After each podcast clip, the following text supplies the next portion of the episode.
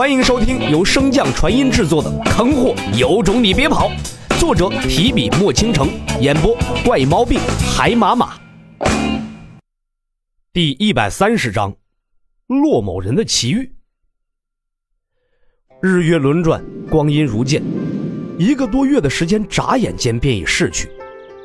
在这极为充实的一个月中，洛尘的境界也再次迎来提升。由神将境初阶迈入神将境中阶的洛尘，灵力愈发的浓郁，但却并未发生质变。尤其是那仙灵之气，更是没有丝毫的变动。虽然灵力没有什么显著提升，但无论是对自身的掌控力，还是对神通道法的领悟力，洛尘进步都巨大。如若之前洛尘只能发挥出自身实力的五成，那么现在他已经接近了九成了。除了洛尘进步巨大，小脑斧在这一个多月的时间里也是提升极大。当然，指的是文化水平方面。如今的小脑斧虽然知道的不多，但是除了洛尘明确让他记下的道理外，其他内容依旧是马马虎虎。一直相伴在洛尘身侧的穆清雪，在不间断的化瘀粉的浸泡下，身体状况明显好转。几近午时，药园中丹香浓郁。沁人心脾。一早便被老姚抢过来的洛尘，目不转睛地守在一个水缸大小的金色丹炉前，准备转火，切记不能急躁。老姚在一旁警示着洛尘。虽然所炼的丹药只有四品，但对洛尘这次炼丹，老姚极为看重。丹药界存在着一个定理。每跨越一道天堑的第一次承担，都会决定炼丹师在这个领域的成就。因为第一次承担，无论品质好坏，都会招来丹劫。只是丹劫的强弱不同，带给炼丹师的感悟也不同。这份感悟被炼丹师尊称为丹理。每一个人所能感知到的丹理，都是一种极为朦胧的感觉，无法言说，无法表达。炼丹时能做的，只是遵循那份感觉，从而摸索自己的道路。丹劫强的，所能感知到的丹理，往往就会更加的清晰，在日后炼丹一路上进境也会更快。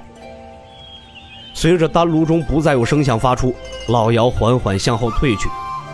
就在这极为紧张的时刻，结界忽然有一层光亮闪过，老姚赶忙止住这微弱的波动，心神向外探去。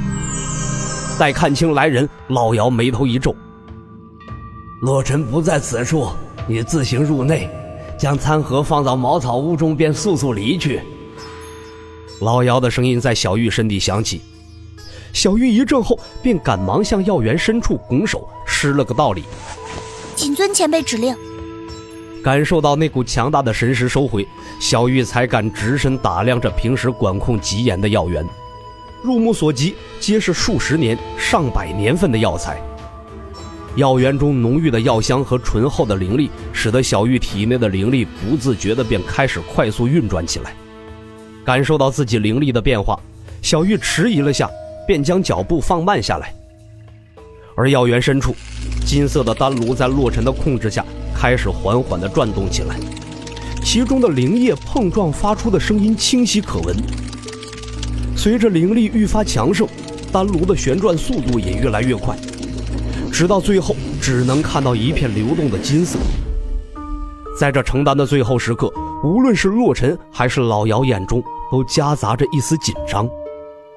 精心凝神，屏气旋转灼烧凝练，洛尘一丝不苟地执行着老姚教给他的每一个细节。渐渐的，洛尘似乎是入睡了一般。彻底沉寂下来。就在洛尘沉寂的同时，天空之上雷光大作，轰鸣之声不断响起。金色丹炉没了洛尘灵力的支撑，依旧保持着高速的旋转。雷云缓缓压下，一道道细小的雷电不断向丹炉劈去。恍惚间，洛尘似乎看到了一个白衣白发的老者正在掐诀炼丹。而丹炉正是洛尘所用的那通体黄金的三定炉。白衣老者似乎并没有注意到洛尘的到来，依旧在自顾自地炼着丹药。所炼的丹药正是洛尘在炼制的四品固元丹。相比洛尘，白发老者的动作极为赏心悦目，整个过程行云流水，没有一丝停顿，更没有一丝的慌乱。洛尘沉醉在白衣老者的炼丹动作之中，可随着时间的推移，洛尘心中的疑惑却越来越深。虽然同样是炼四品固元丹，但是白衣老者无论是炼丹步骤，还是掐诀的手势，都有诸多的地方不同于老姚所传授的炼丹法诀。难道这是一套不同的炼丹方法？洛尘虽然心中有疑惑，但却并未放过任何一个瞬间。那白衣老者所有的动作都被他不遗巨细地记了下来。随着最后的丹火猛然爆开，老者一掌拍向丹炉所在，金色丹炉内传来了一阵嗡鸣，随即一颗金灿灿的固元丹破炉而出。只有一颗，这是失败了。洛尘望着那枚布满了黑纹的金色固元丹，心中满是疑惑。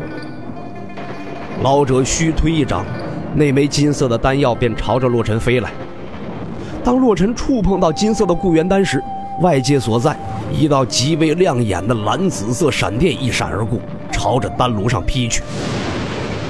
茅草屋中的洛清雪一脸担忧地看着那雷云笼罩之处。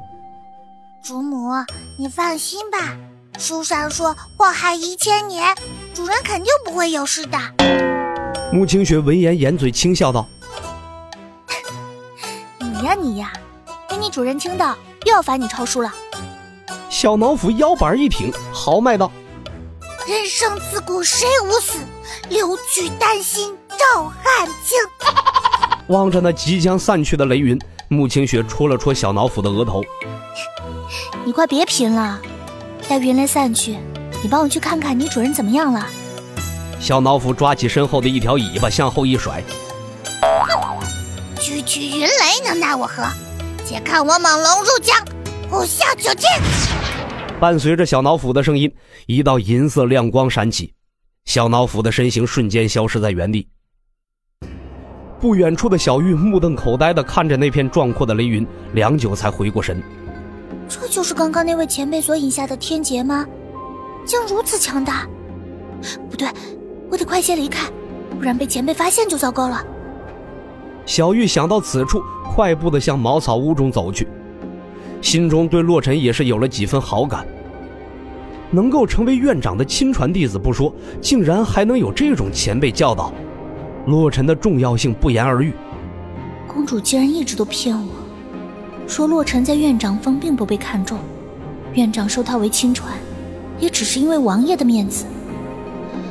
看来公主不舍得把这等上好夫婿让与我吧。自牛，小玉走进了茅草屋中，看到那临窗而坐的女子，愣了一下。姑娘，你是？